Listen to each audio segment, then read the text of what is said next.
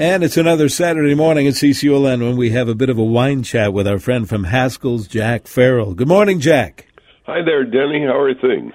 Uh, things are really well. You know, it's uh, look at it's 19 degrees now, but we're going to hit near 46 today, maybe 61 on Monday. But being the theater of the seasons, we're going to get nine above for a low uh, about midweek. So uh, it's uh, it's there's a bit of a struggle, but I think we'll get through it. Well, today I thought I would talk about a different white wine. You know, everybody is fond of Chardonnay and Sauvignon Blanc, but there's several other white wine varieties out there that are very, very good, very food appropriate, etc. And you really restrict yourself if you limit yourself only to drinking Chardonnay. One of my favorite white wines off the beaten track, and that's what I'm going to talk about this morning, is a French wine called Viognier. V I O G N I E R, Viognier. And Viognier is a wonderful grape type. It's most popular in the Rhone Valley, uh, where it's very often blended with the red wine Syrah. And what it's popular in the Rhone Valley, uh, where it's very often blended with the red wine Syrah. And what it does is add a floral component and stabilizes that uh, Syrah, which is a big, strong uh, red wine with a lot of character. And Viognier comes from the Rhone Valley, but it's grown all over the world today. Uh, North, South America, New Zealand, etc., all produce different Viogniers. And like Chardonnay, Viognier has the ability to produce full bodied wines with a lush character. Uh, and in contrast to Chardonnay, the Viognier has more aromatics. Uh, when you're smelling a Viognier, there's hints of peaches, violets, and a good dose of minerality, which you really want to have, particularly in a food wine. And and uh, one of the reasons I think Viognier isn't so popular is it's a difficult grape to work with. Uh, barrel fermentation is virtually impossible unless you're the best kind of winemaker in the world, where you can make a Viognier in an oak barrel. It's mainly produced in stainless steel tanks, and since that introduction, you know, this grape type in the 60s was practically non-existent, and today it's one of the most popular new white wines to plant anywhere, uh, and it's very low yielding, so that can be a problem uh, from an economic standpoint, uh, it's not as viable as Chardonnay, which is much more prolific. But uh, the wine is worth seeking out. Uh, it's principal grape type in uh, Chateau Grillet, which is incidentally is the smallest appellation in France. I think it's about 12 acres, and that's all entitled to Chateau Grillet and in the appellation, when I use that, is every uh, area of winemaking in France has an appellation. If it doesn't, it's called just vin de table. But there's the appellation Bordeaux, there's the appellation Burgundy. In Burgundy, there's the appellation Pommard, etc. Uh, and the AOC, the Appellation Contrôlée, uh, it's a division of the French Department of Agriculture, controls all those regulations and where stuff can grow and where it can't. And Viognier, as I said, was uh, found originally in the Rhone Valley, and its origins are clouded in history. They think it was introduced by the Romans in about 200 A.D. Uh, it's a taken its name, they believe, from the Roman city of Yens, uh, and so it's it's sort of obscure, but it's as I said, it's one of these wines, in my opinion, that's worth seeking out. More and more uh, wineries, and even in Napa Valley and California, all over uh, Oregon, etc., they're growing Viognier. So it isn't as obscure as it once was. It's uh, becoming more popular, and uh, we have in California, I think close to 3,000 acres planted of Viognier. And as I said, as far as viticulture goes, it's a tough wine uh, to grow. Uh, it's it's uh, temperamental. It's predictable to mildew, uh, which is an undesirable thing in a vineyard, and you want to pick it when the aroma and taste is at its peak. So it, it's uh, they like a long growing season, but they like it kind of warm, not too hot. So it, it's a very temperamental grape, and uh, the grapevines that are old, and there are a few vines that are over 70 or 100 years old in uh, the Rhone Valley, produce wines that are just absolutely incredible. And as I said, it's become more popular, and there's a good reason for that. It's a very interesting white wine to have. It's since the 90s, both California and Australia have significant amount of land, as I mentioned a moment ago, developed to the Viognier grape. Uh, there's uh, planting increases in everywhere. Uh, right now, some of the most promising Viogniers are coming from the Finger Lakes district of New York and Virginia. But uh, we have some one called La Forge that is my favorite. In fact, I think it's the best Viognier I've ever tasted, and it's only about fifteen dollars a bottle. La Forge uh, Viognier, and anyhow, in France, uh, it's a very popular uh, Rhone wine, and as I said, the area is called Condrieu, and the pr- property Chateau Grillet, which is the smallest in the world, uh, and its wonderful, wonderful produce is comes 100% from Viognier. And because Viognier ripens earlier than Syrah, uh, it's often added to Syrah. As I said in the process, it stabilizes uh, Syrah and adds a little aromatic touch to it. And people drink Syrah a lot without realizing a little Viognier has gone into it, which is perfectly okay to do in France.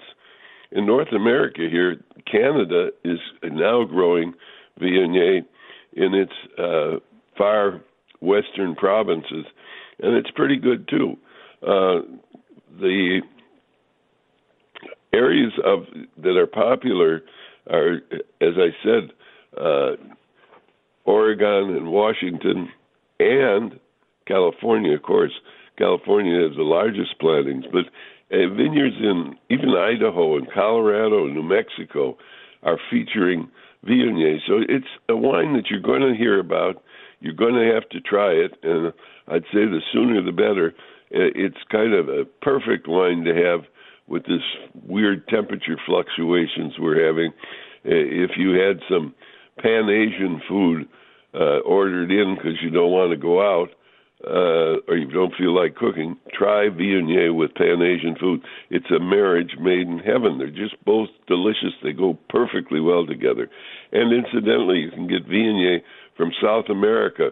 Chile and Argentina have very significant plantings now, and also Brazil and Uruguay are starting to. In Australia, as I mentioned earlier, the Yalumba Valley is uh, the largest producer of Viognier, and but it's grown everywhere, uh, not just in, in Yalumba. Uh, but in New Zealand, a small amount of Viognier is grown, and, and it's worth seeking out because it's good.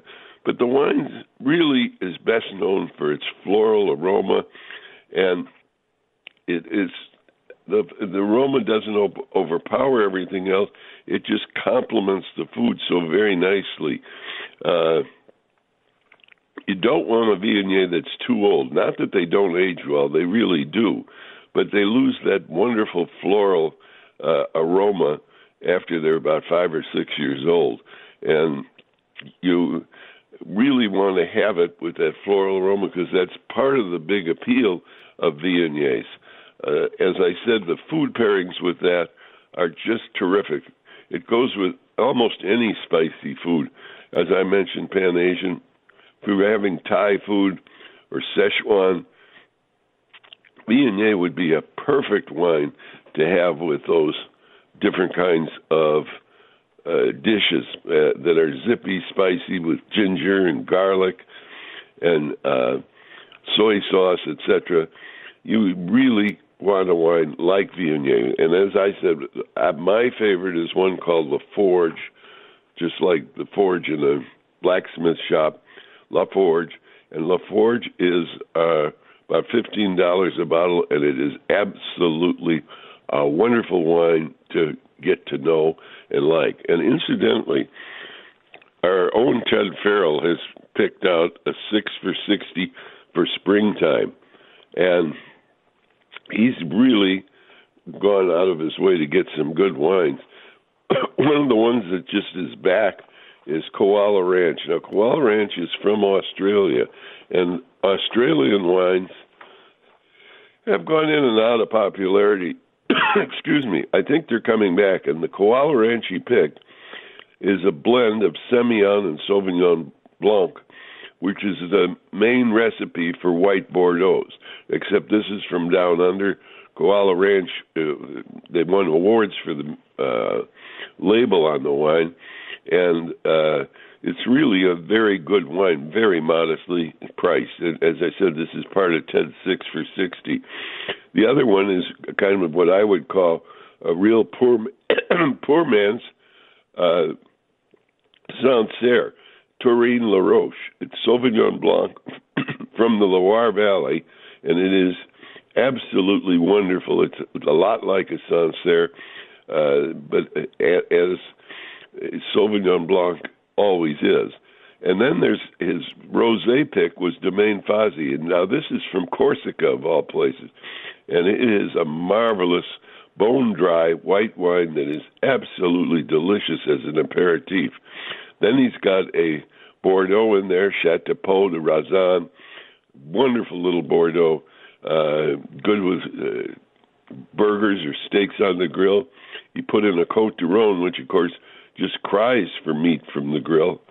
And from Washington State, he's got second growth Cabernet Sauvignon, uh, a Cabernet from the state of Washington, which is delicious. Six wonderful wines uh, for 60 bucks. And uh, he really takes his time and really thoroughly investigates these six for 60.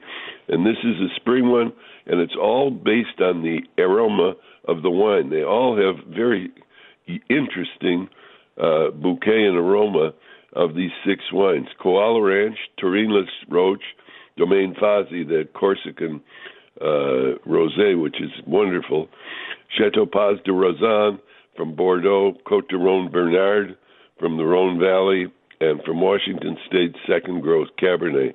A great combination, six for 60. And of course, we're celebrating at Haskell's 90 years in business. So look for some very interesting things coming up to celebrate our 90 years. Very few businesses survive that long. And we've been picking wines for now 90 years. That's a long time. So hopefully we've gotten fairly good at being able to pick wines and combinations in all those decades that we've been in business. So, at any rate, try a bottle of Viognier. Uh, you won't be disappointed, and it's a new wine to have in your repertoire. Try that Laforge; it's priced right. Just a, a wonderful, different variant to celebrate wine and food in these turbulent weather times. uh, also, don't forget Ted's Six for 60. Great idea. Uh, six bottles of wine. You can try them all over a month or three week period, and you'll be enchanted with each one of his choices because they are all six, in my opinion, well cho- chosen. Oh, I love that. That's a great idea, Ted. That's six for sixty, and and you mentioned ninety years, and there's a reason uh, Haskell's is called the Wine People. You do such a great job, and t- uh, if you would, uh, Jack, t- tell us the location so people can check it out. I'll do that, Denny. You know, Haskell's loves to pair food and wine, so all you have to do is tell them what you're going to prepare and how it's going to be prepared, and they can do the rest. And the best news is They'll put you in touch with the wine that won't break the bank. There's a Haskell's near you where you can save big dollars on wine. Haskell's in Bloomington. There's a Haskell's in Excelsior. Faribault has a Haskell's right off of 35. Our Maple Grove cellar is not to be missed. 22,000 square feet of wines from around the world. Our downtown Minneapolis store has free parking on Saturday and Sunday. There's a Haskell's at Ridgedale in Minnetonka, in Plymouth, in St. Paul's Highland Village, Stillwater, White Bear Lake, and Woodbury. And if you can't come into Haskell's, go to Haskell's.com. And don't forget, that we do deliver right to your door. All you have to do is call. That's kind of old fashioned, but that's how we are after 90 years. Sort of up to date with the computers, etc., but old fashioned service. Pick up the phone and call Haskell's. Absolutely. We love it too. All right, Jack, thanks so much. Let's do this again next week. You know, Denny, I'm going to look forward to that. Jack Farrell from Haskell's.